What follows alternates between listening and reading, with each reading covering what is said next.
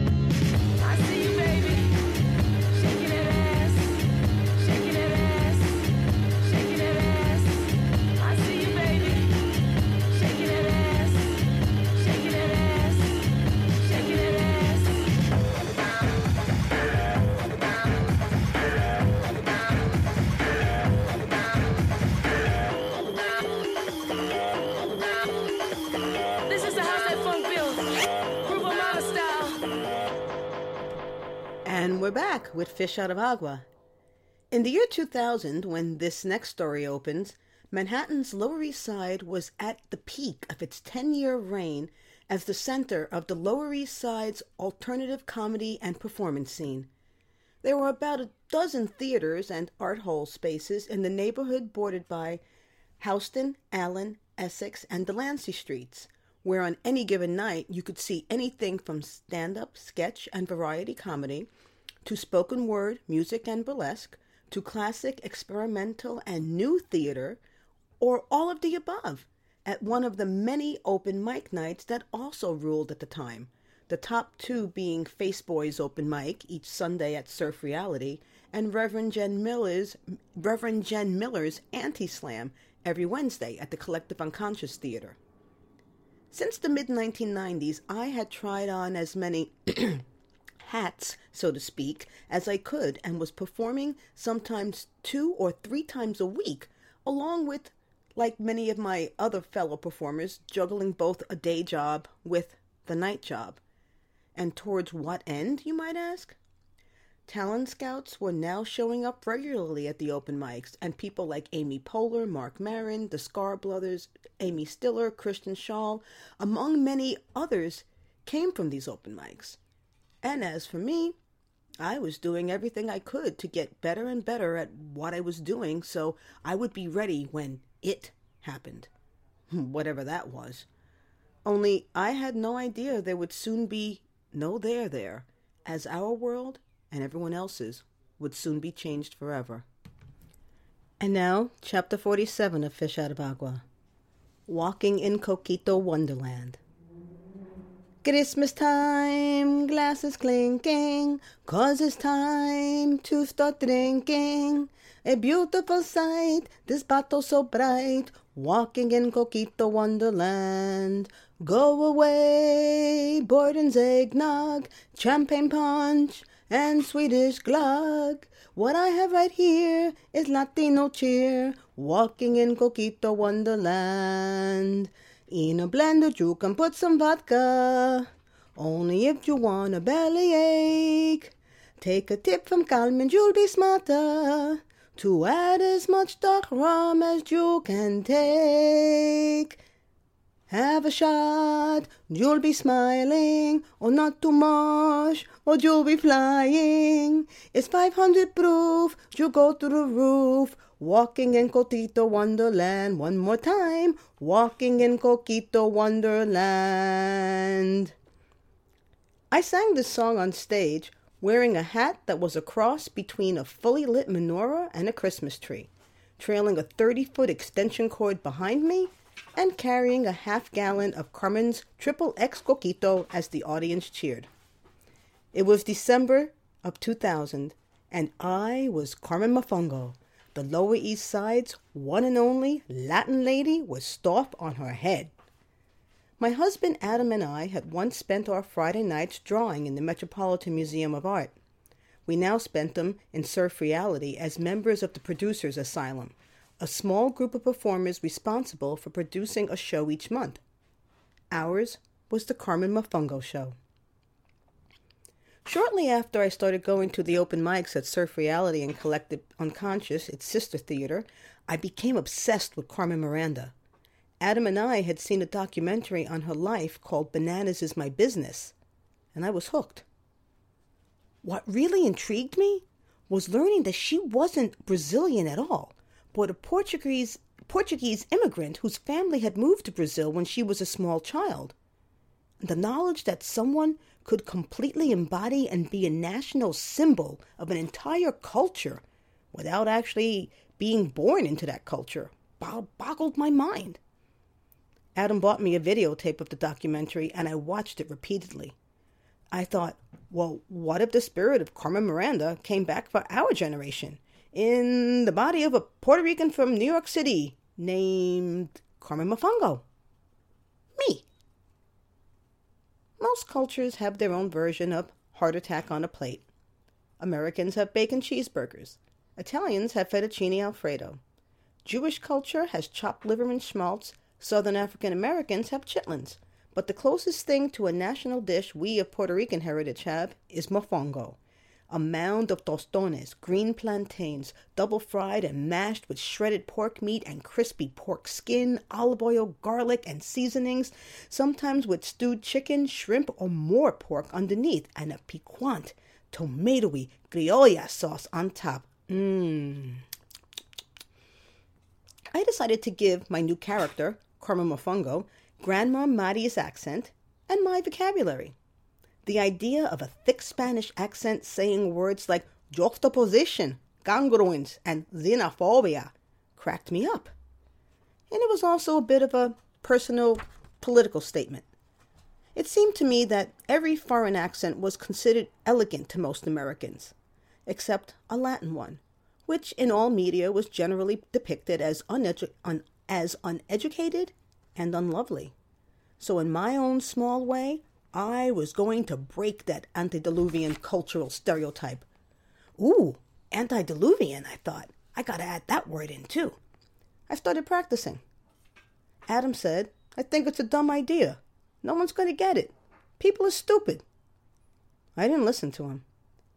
In 1998, Carmen Mofongo made her debut at Surf Reality, and a star was born. Or at least a Lower East Side icon. For the next 5 years, until Surf Reality closed its doors, Adam and I were a theatrical team. I wrote the shows, he made the props, including Carmen's signature collection of hats. The hats were reinterpretations of Carmen Miranda's various headdresses.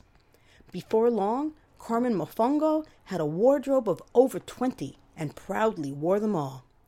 From the classic dinner hat, adorned with components of a stereotypical Latin meal, including a packet of sazon, a pork chop or chuleta, a can of Goya beans, and a pack of Newports for afterwards, to the pastel Art Deco recreation of a Miami Beach hotel, complete with palm trees and dolphins, to Adam, who is now known as the Millinery Mastermind's masterpiece, Carmen's brain, a rubber brain underneath a plastic dome.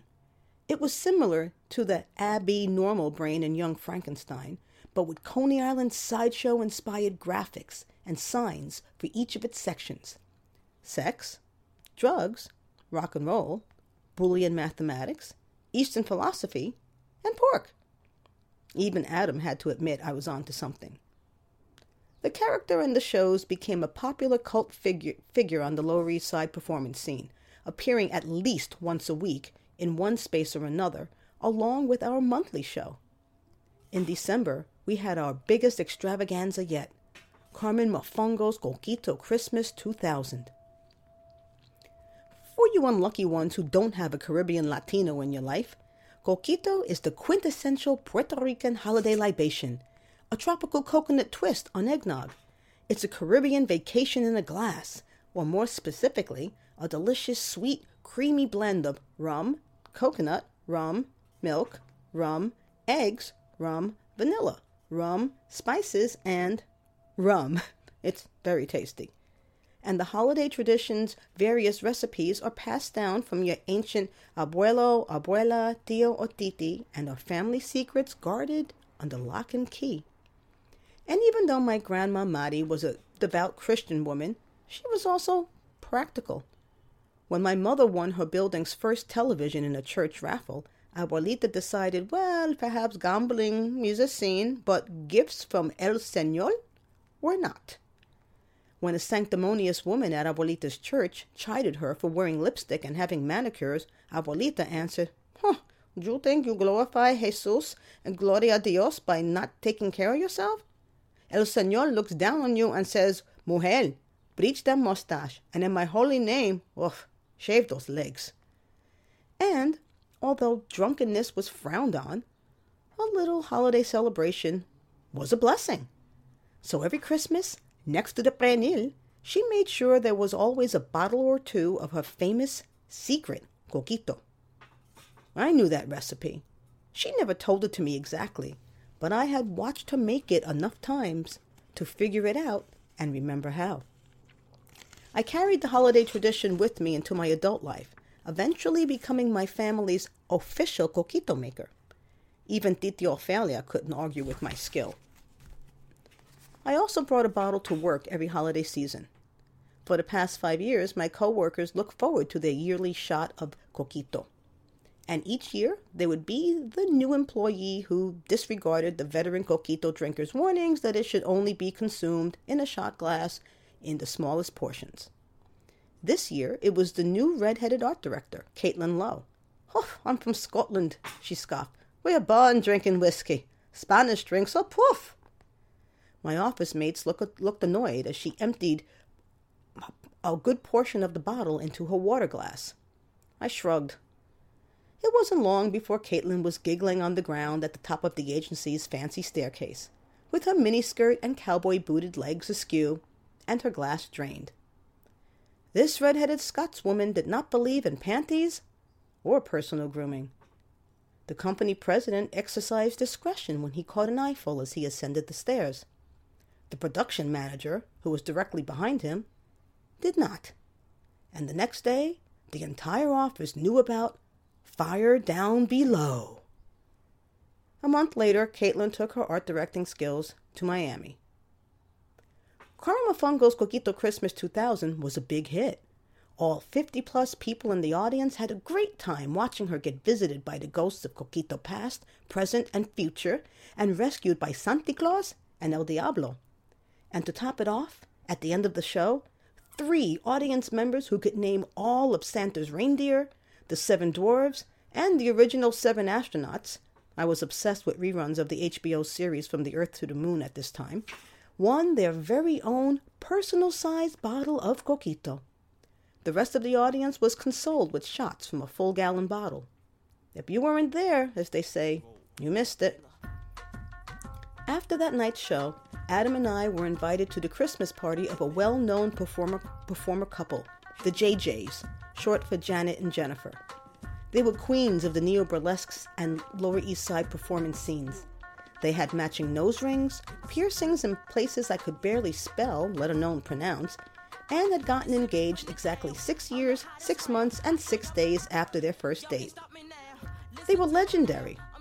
So were their parties. And I was terrified. Let me explain. Although I was a card-carrying member of the New York City Performance Underground, sometimes people wondered what my home life was like. Did I strut around my apartment in spiked panties while guzzling homemade absinthe and downloading vegan, transgendered amputee porn? Not really. The truth was, after a show, I would go home, take off my makeup, put on my angel fairy jammies, and watch reruns of Star Trek The Next Generation or Deep Space Nine. The truth was, I've always been a geek. A sci-fi fantasy geek. I've been to not 1, but 2 Star Trek conventions. I've seen each Lord of the Rings movie at least 20 times and can quote long passages from all of them verbatim. I know the difference between a Wookiee and an Ewok, a Romulan and a Cardassian, and even at times have fantasized about sex with the elves. And for a long time, I believed I was the closeted anomaly in my underground world. When people asked me what I was into, I'd stammer and say, oh, you know, this and that.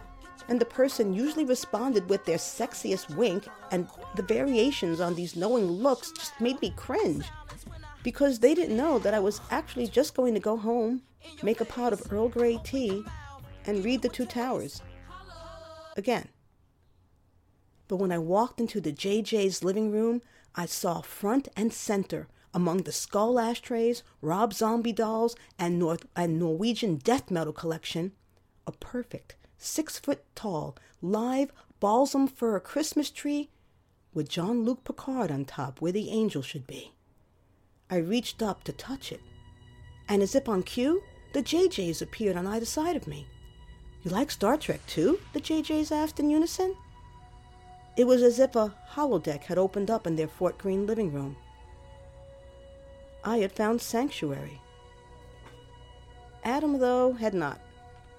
He sat sulking on a couch as I flitted around the room, energized and with a cup of mulled wine in one hand and a plate of Smithfield ham in the other. I eventually plopped down next to him and gushed, "Isn't this party fun?" "It sucks," Adam said. "Nobody wants to talk to me." "So, you talk to them," I said. "Be friendly. You can be friendly. What's wrong with you?" Adam had been struggling to find his way as an artist, and I seemed to have found mine as a performer. He enjoyed working with me on the shows, but wanted to be known and appreciated in his own right. Someone had recently made the mistake of asking him how it felt to be Mr. Mofongo. His response, a look of pure death, ensured that no one ever asked him that ever again. I returned to flitting around the JJ's living room, and when I looked back a few minutes later, Adam seemed happy talking with a small group of people. I smiled at him, and he smiled back. Everything was wonderful. The party ended, and a new year soon began. We continued with Carmen Mofongo shows. I also wrote my second one-woman show, and was ecstatic when it got booked for an early autumn 6-week run at a popular East Village theater. And that first week of September, right before my show was scheduled to open, I impressed producers at MTV with Carmen Mofongo at an open call for a new show requiring an unusual talent. I went dressed in full regalia and proceeded to roll my R's for 30 seconds. I was invited to the callback audition the following Wednesday to meet the other producers the day before my one-woman show was to open.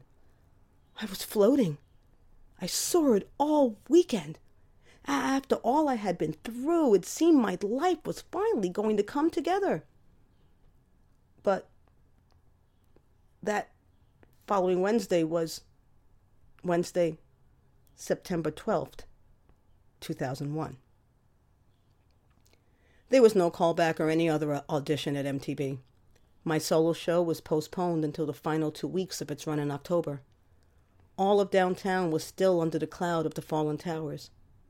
Hardly anyone came. But I told myself I was lucky. After all, neither Adam or I had lost anyone we loved. We did have a Coquito Christmas 2001 show that December. But things weren't quite the same anymore. For anyone.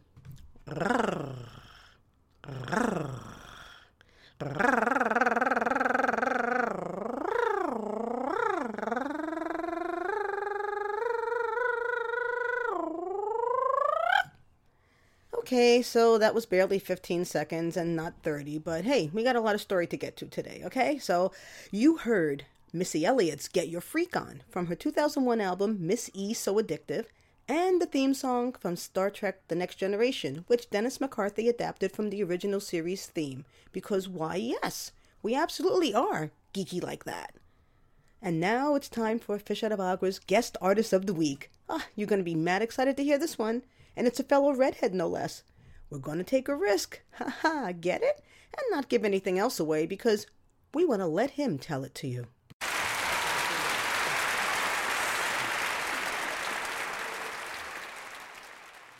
And here we are with Fish Out of Agra's guest artist for this week. I am so excited to bring this man to you guys. I first saw him actually on MTV in the 90s on a show called The State. Of course, he didn't know me because I was like watching it at home. Yes, I did have cable by then in Brooklyn. We did get cable around 1997. And we did. It's the truth, though. That's another story. But so we met maybe about less than 10 years after that in the arts. I just like saying that because I can. And he saw me in a show, a storytelling show. And let me stop blah-blahing and let's get to this interview with the wonderful and the amazing and fellow redhead and cat lover, Kevin Allison. Hello. It's great to be here. Good. I'm so happy. So talk about how we met again. Do you think it was Brad Lawrence and Cindy Freeman's show? I think it was a show that Brad and Cindy had put together. I think it might have been at Underground, St. Mark's Underground. Oh, yeah. Okay.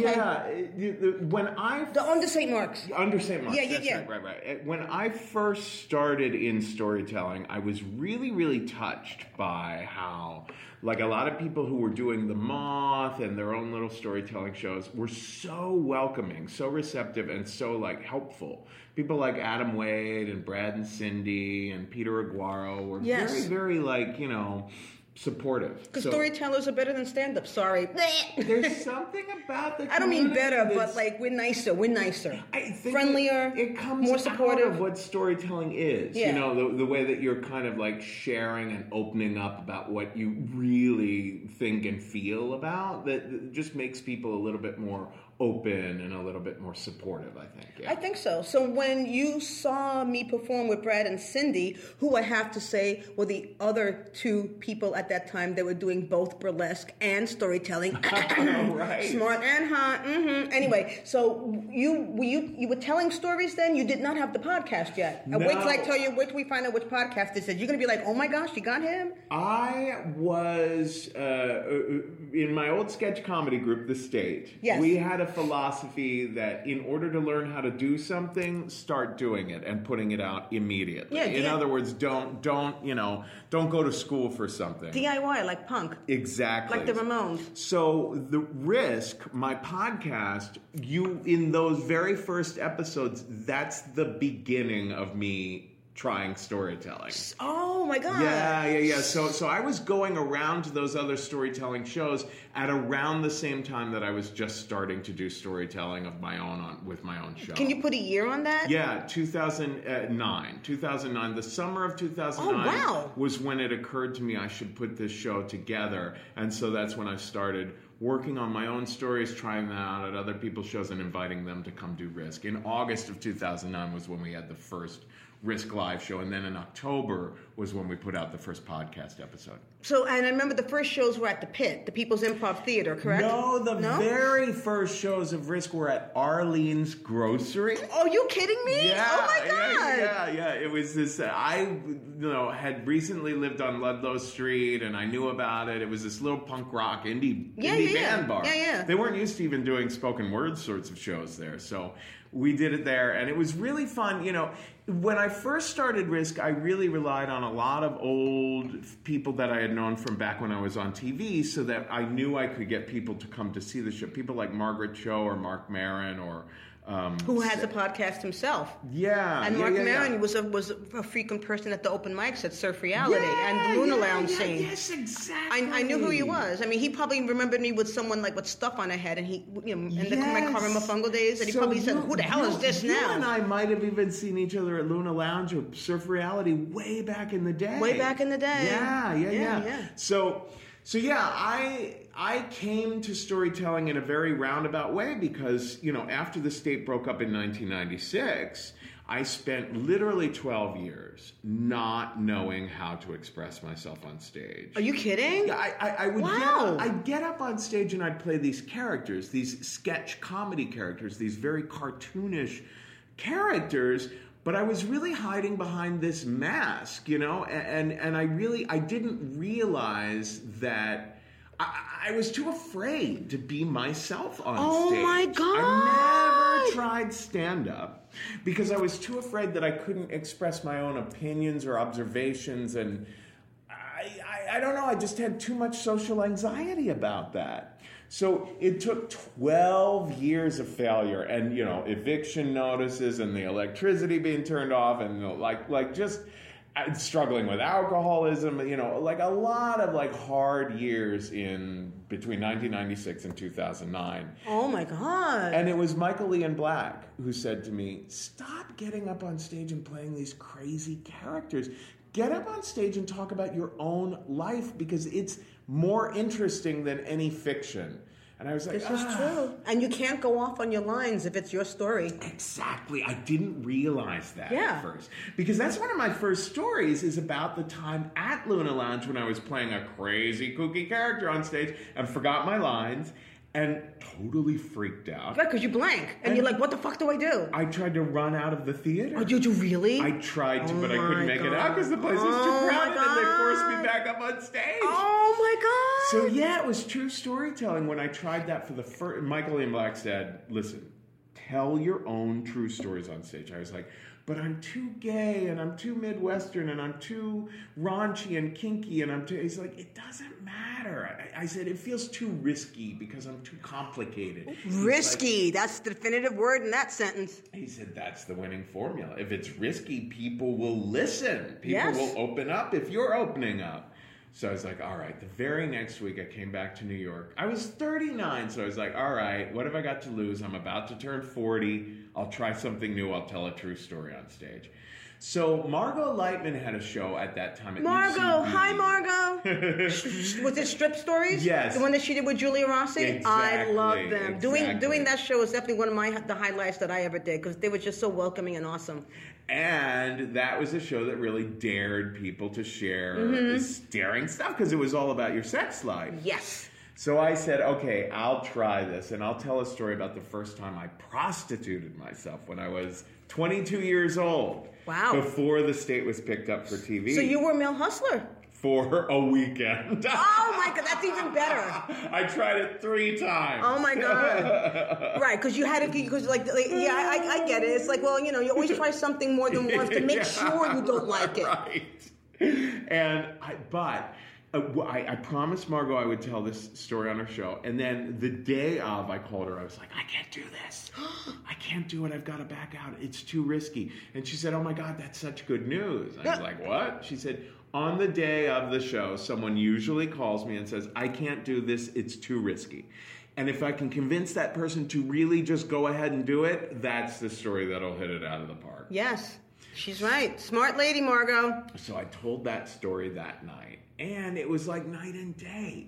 I did feel like, oh my God, now I sound too gay. Oh my God, now I sound too Midwestern, you know, like all these self-critical things. Okay.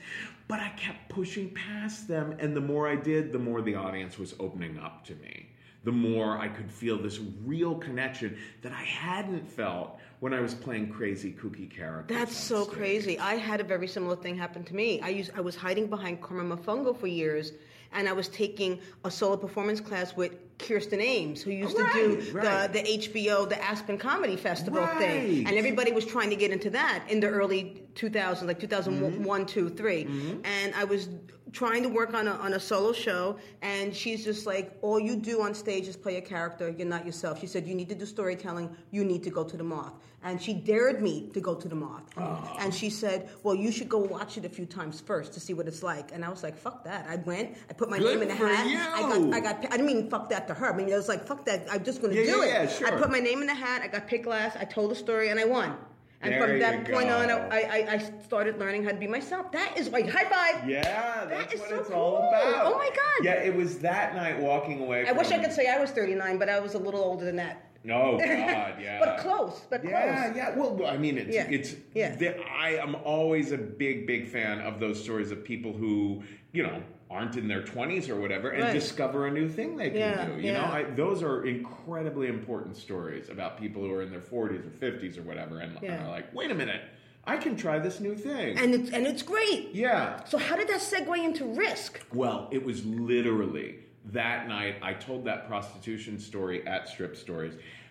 And I was so thrilled with how it went over. I felt such a different connection to the audience. You know what was interesting?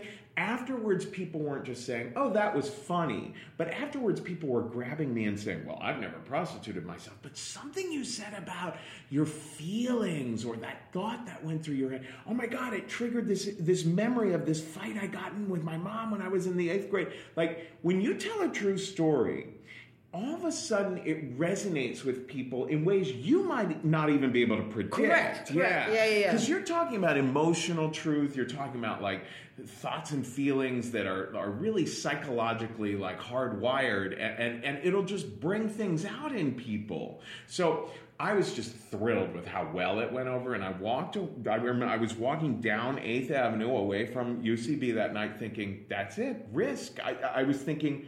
I mentioned riskiness to Michael, and I mentioned riskiness to Margot, and got such positive. And here this went over. I was like, I've got to create a show where people kind of come out about things that they might not feel comfortable coming out about at The Moth or any other show that might run on, say, National Public Radio. Right. I've got to create a show where there's a niche to be filled. I was aware that this storytelling thing was happening because I had just done one of these shows, but I had never stepped foot in The Moth, and I had not really listened to that much of This American Life. I was just becoming aware that podcasts existed in 2000. Right. That was going to be my next question. It's like, how did you put the podcast together back in 2000? And I remember recording a couple of episodes for the Risk podcast in like a closet, and when you were living in Ridgewood, and like with a cat on my lap, not Donkey, the other one, Mr.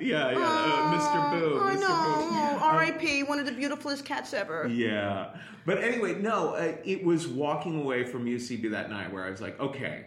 I know two things. I know that standing in front of a live audience and telling a story has a real energy to it, so that should be a component of this. But I also know that after 12 years of failing at just, you know, doing little shows in Manhattan, that you've got to reach a bigger audience. Yes. And at that time, I was aware of YouTube. I was aware of podcasts, you know, beginning to become aware of them. So I was like, I should definitely just make this a thing where I make a podcast where people tell true stories that they never thought they dare to share anywhere else. The kind of stories you might tell to your therapist or your best friend over a drink. And it's completely unfiltered. It's completely uncensored. And I'll call it Risk. And I knew, like, right that first night, I was like, okay, some of the stories are going to be hilarious. Some of them are going to be traumatizing and terrifying, and some will be kind of beautiful and tear-jerking. We'll go all over the spectrum of anything that people, you know, feel like they can confess or whatever. Who was on your first episode? And you know, when was that? It was October 1980. October 2009. Yeah, the first episode. It ended with Marc Maron because he did that very first live show at Arlene's Grocery, and he was about a month or so into his own podcast at that time. So he gave me advice. He was like, "Oh, I'll help you out with this. I'll hook you up with the people to give you advice on what equipment to buy and all that kind of stuff." Each one teach one. A very good storyteller that had a show on Radio Free Brooklyn named Jim Moore did the same thing for me. He trained me on Hindenburg and showed me how to do it. That's another thing that I got out of storytelling was, back when I was in the state, we had this attitude of, oh my God, we've got to just do our own thing and we're competing against everyone else. I feel like today the attitude, at least among storytellers and at least among me, is, oh my God, no. Support other people, feature other people's stuff on your show, help that, there's plenty to go around. I think that thinking of anything as a zero-sum game is an old, antiquated, way of thinking. It's about the patriarchy! Exactly. Smash the patriarchy! Exactly. No, and it's definitely each one teach one, and my belief is that there's plenty of room at the top. Yeah, it's crowded at the bottom. Yeah, and people don't believe that. Yeah. And that they're all struggling and trying to be cutthroat and talking shit about each other and trying to hinder each other. All you got to do is think of it as a ladder. You have one arm up and somebody's pulling you to the next rung, and you have one arm down and you're pulling someone up to take your place when you go up. And always remember that if the opportunity isn't there, then try to start creating it of your own. Try to create something of your own. So how many cities is Risk in now? Oh my God. Well, Risk is once a month in New York, once a month in Los Angeles, but each month I visit 2 or 3 different cities with the show. Oh, that's great. Yeah, so I'm going to Burlington, Vermont this Saturday to do the show. Yeah. That's cool. We just, in January, we were in Houston, Dallas, Austin, and San Francisco, so that was a busy month. And now that it's been going on 8 years of Risk Podcast, I know this because I started going out with my boyfriend in 2009, and that's one of the stories that I did with you about finding love when you're in your late 40s. Oh my God! Yeah. Oh my God! With the magnolia blossoms. Mm-hmm. But so how many people do you think you've reached now? Oh, we get well over 2 million downloads a month. 2 million downloads. And I think we've had about 55 million downloads overall. That's in the crazy. Whole existence so this is of the show. You had no clue that when you stepped on stage at Strip Stories with Margot and so Margot, Julia, when you hear this, I don't know what to do with that information. I'm just saying, Margot, Julia. So what are your plans going forward with Risk as of now? We're coming out with a Risk book, or at least we're and this is 2017. That we're doing this interview on Thursday, March 16th. Wow. Okay. 2017. Yeah.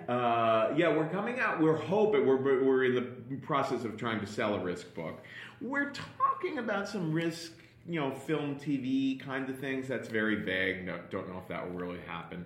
I'm thinking of creating another podcast. Really? Where I'm in conversation with people. A person shares a true story, and then we unpack how they're dealing with the political situation. Ooh. How they're trying to stay sane and healthy and proactive and productive about making the world a better place. That sounds like an excellent, wonderful, amazing idea. Maybe consider pitching it to Radio Free Brooklyn for season 5. I'll give you information after we cut.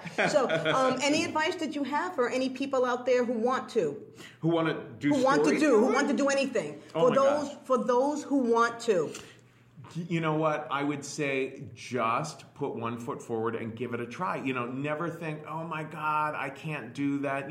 Give it a try. There's always workshops you can take or opportunity. For example, with storytelling, there are plenty of slams that you can get up at. You can always just make a recording and send it to someone. Yeah. Now, if somebody's listening here and they said, I want to do this and they want to pitch you, where can they find you? They can find me at risk-show.com, and there's a submissions page there where there's even a video of me explaining, hey, here's what we look for, here's how to prepare a pitch, here's how to get to it. I know I'm going to pitch for the coming season. All right, thanks so much for being on, Kevin. Oh my God, I have to say, I'd love to everybody, but I think you must be the bestest one ever. I'm giving you a big kiss on the I kissed a gay man. I kissed a gay man. Bye.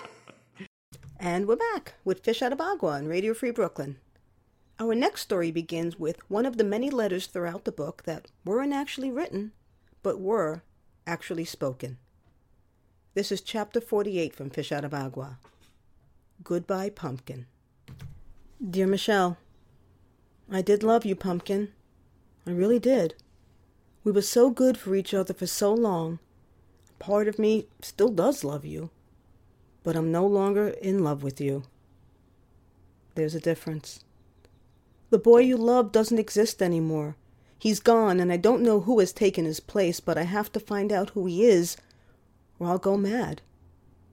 I may already have gone mad. And that's why I have to leave. Now. Before I drown. Before I lose myself. Before there's nothing left of me. I know this is going to come as a shock to you, but you were so preoccupied with your shows and with your writing and with Kimchi being sick, you just don't see that there's nothing between us anymore. The other night after you performed, someone came up to me and asked me what I thought. And you know what I told that person? When my wife is on stage, I hear her. When she's at home, I don't hear her. I understand the writing and the shows are your career now. I know Kimchi is dying. I understand. But you need to understand. I need to find where I belong. Where I belong. I can't lead two lives anymore. I can't. I just can't. I didn't want it to be this way. It just has to be this way. Goodbye. Adam. The Hangman.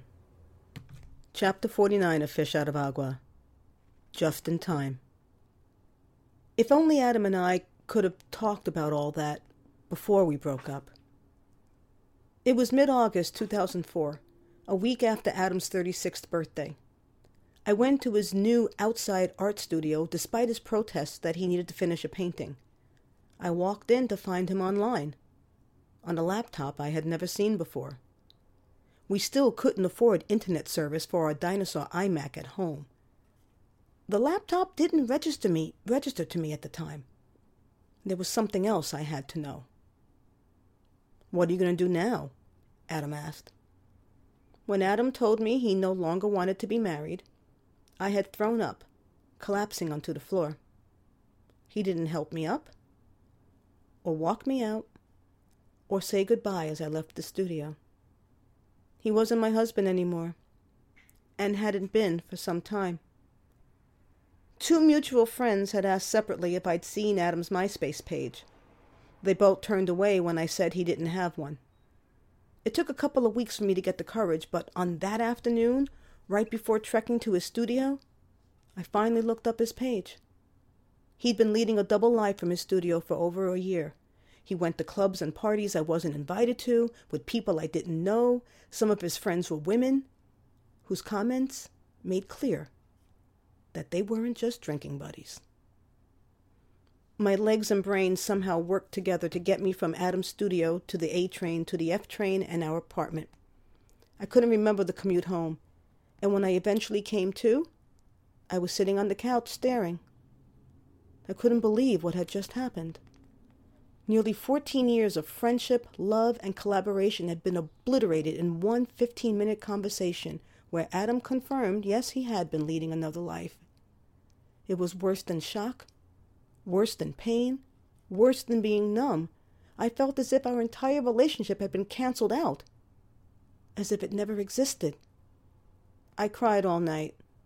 At 9 o'clock in the morning, I stopped, took a shower, and then went to work, thinking if I hadn't gone to the studio that night, when was he going to tell me? I later found out that Adam had that MySpace page for over 6 months, and all our friends knew about it, but were afraid to tell me. I don't know what hurt more, the breakup, the betrayal, or the thought that everyone knew it and saw it coming but me. How could I have been such an idiot? How could I not have seen that for the last year we had been leading mostly separate lives? Although we spoke on the phone almost every night, if there wasn't a show I was doing or a family function for us to attend, Adam and I were now spending only 1 or 2 days a week together. He told me he was working on a new group of paintings for a show and needed his space. And the times I did question his absence, he responded, "I don't bother you with your work. Why can't you let me alone to do mine?" And for the last 9 months, my life and my work have been basically on hold.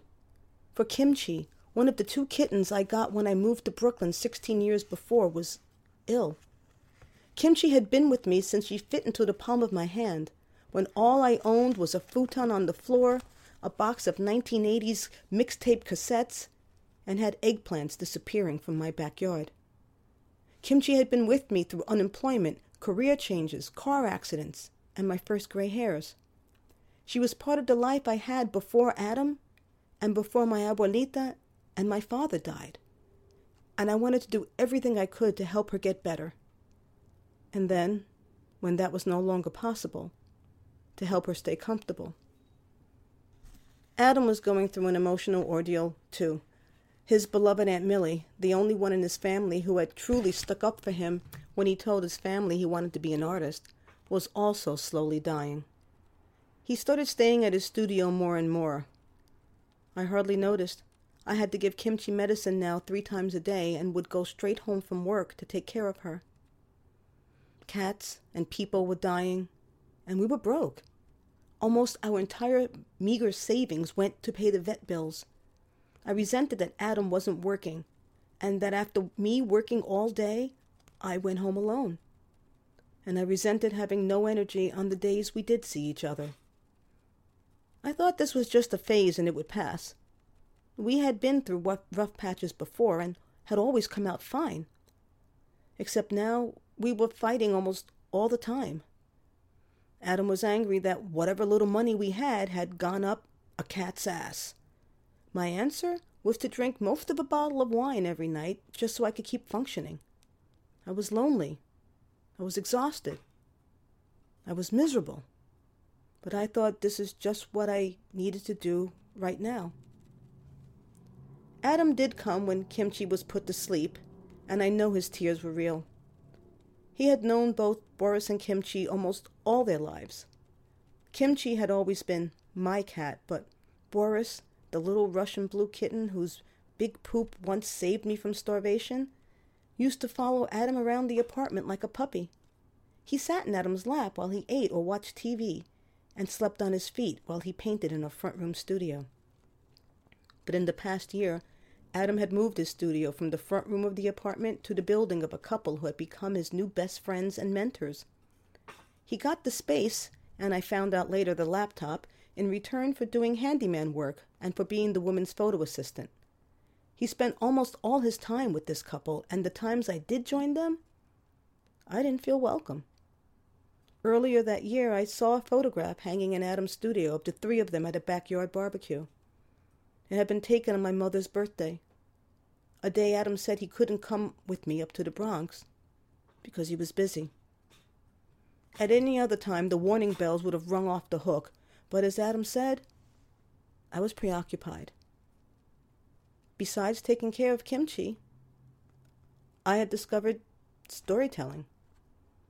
In January of 2004, on a bet with my then writing teacher, I'd gone to a competition called a Story Slam, sponsored by an organization called The Moth. It was kind of like a poetry slam, except you told a 5-minute story that was judged. This teacher, like Dr. Weber at New York City Community College 25 years before, knew exactly how to motivate me, as the bet was that I didn't have enough nerve to do it. She told me I should watch it before trying, but the first night I went, I put my name in the hat anyway. I was picked last, told a story about Titi Dulce, and I won.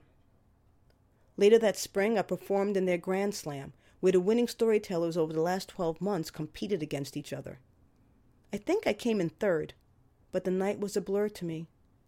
The day before, Kimchi had been put to sleep, and that night Adam told a woman in the audience, "When my wife is on stage, I hear her. When she is at home, I don't." A few weeks after that, I finally came out of my preoccupied days. I realized that Adam and I had been in an unhealthy place, and I wanted to make things right between us. I realized that maybe Adam had felt shut out just the way I had, and if there were things I resented about him, there were probably things he resented about me, too. But we never got that far, because Adam's Aunt Millie died, and after the funeral, he said he needed to be alone and paint through it, and I believed him. I was his wife. It wasn't long after that that I found out about his double life, and then I wasn't his wife anymore. I continued to work. I continued to perform in my latest incarnation of Carmen Mofongo as a burlesque host. I also kept writing and telling stories, winning another slam with The Moth and continuing to go almost every time they had one. 3 years passed, and now Boris, who was about to turn 18, had a stroke. Boris had kept me alive those first horrible weeks after the breakup when all I did was cry and chain smoke and drink and cry and chain smoke and drink some more. He slept with me every night, purring until I fell asleep, and stayed next to me until I staggered up in the morning. Adam had wanted to take Boris with him, but I said no. Boris was the last link left to my old life, to my youth, to the 20th century. I couldn't let him go. I realized, however, that the day was soon coming when I would have to. And I called Adam to give him the option to see Boris and to be there, if he wanted, when the time came to put him down. Adam and I had barely spoken since the breakup, mostly because my initial shock and hurt had turned to anger, and instead of, "How could this be?" I thought, "Well, after all we'd been through, I can't believe this motherfucker dumped me." A couple of months after the breakup, Adam came to get his winter clothes, and as he was leaving, I said, "You should have given me the chance to fix what was wrong." He just looked at me and shook his head. And I ran into our bedroom and pulled a red, heart-shaped clock that had once been on top of our bedroom dresser from the dresser's bottom drawer. On the back of the clock, Adam had written, "Valentine's Day, 1997. See, pumpkin? I love you all the time." I blocked the front door to the apartment and I shook the clock at him, crying, "What happened to this person? What happened?" Adam said, "He doesn't exist anymore." I finally took off my rings and threw them at him. Now it was 3 years later and Boris was dying. I was still angry and hurt. I knew, though, that telling Adam about Boris was the right thing to do. After all, Boris had been Adam's cat, too. Boris, our beautiful Russian blue, was no longer strong like moose, with thick, silver-gray fur like a pelt. He was now thin and frail, his coat sparse and dull. When Adam came, I left the apartment to give him time alone with Boris. And when I came back, I could tell Adam had been crying. For the next couple of months, Adam and I began a new relationship. He would come over once a week to see Boris. I'd make us some tea, and we'd make small talk for an hour or so. I remember thinking that in some small way, this must be what it was like to be a divorced parent, when the only safe thing you could talk about is the child, or in our case, the cat. The day we put Boris to sleep, the vet came to the apartment just as she had for Kimchi. I picked Boris up to put him on a pillow, and he turned his small gray head to me and struggled to get away. I sensed that he didn't want to leave me. He didn't want to go. I whispered, "It's okay, Boo-Boo. It's okay, Bowie. You can go now. Adam's here." After it was over and the vet took the body away, Adam and I sat at the kitchen table and had the conversation we should have had 3 years earlier. The new life Adam had envisioned hadn't quite worked out the way he'd planned. In the first year after the breakup, he'd lost his art studio and the friends he thought were going to be his mentors. He said that he had been angry and that he felt as if he deserved something he wasn't getting. But he didn't feel that way anymore.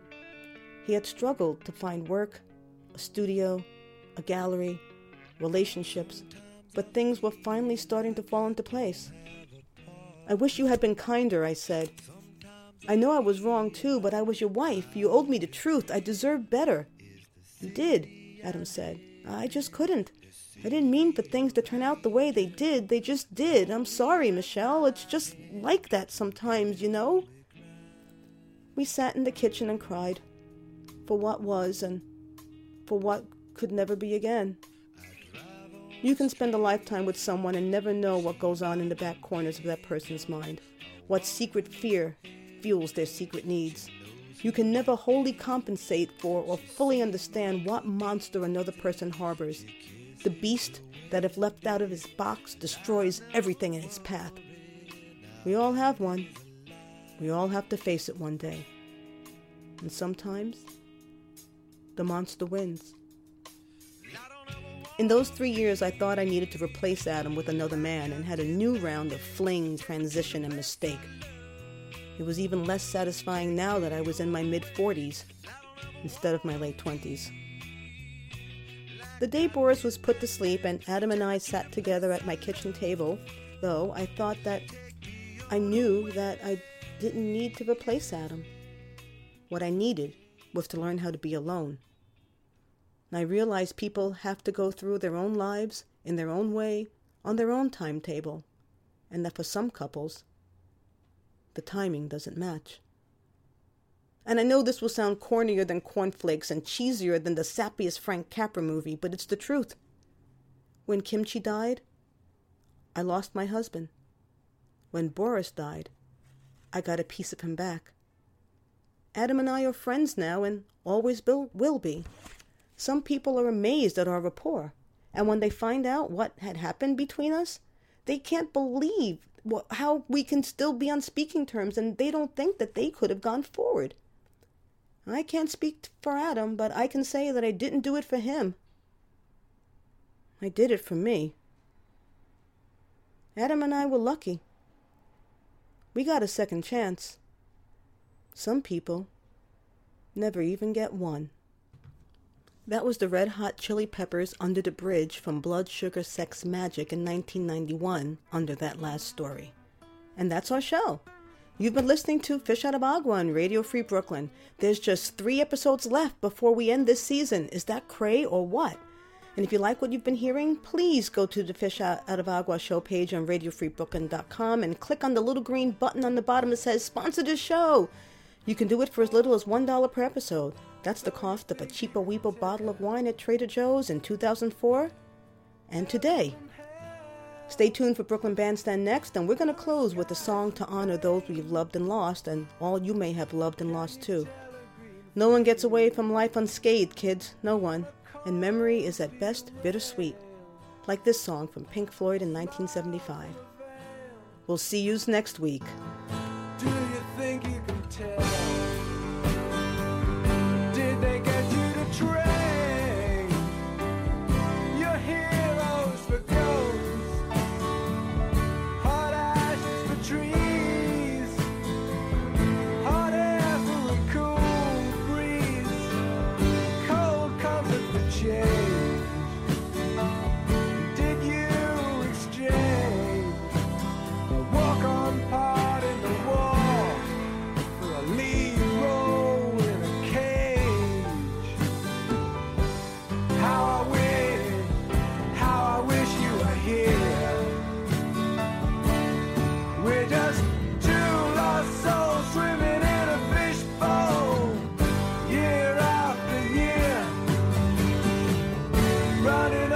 Same old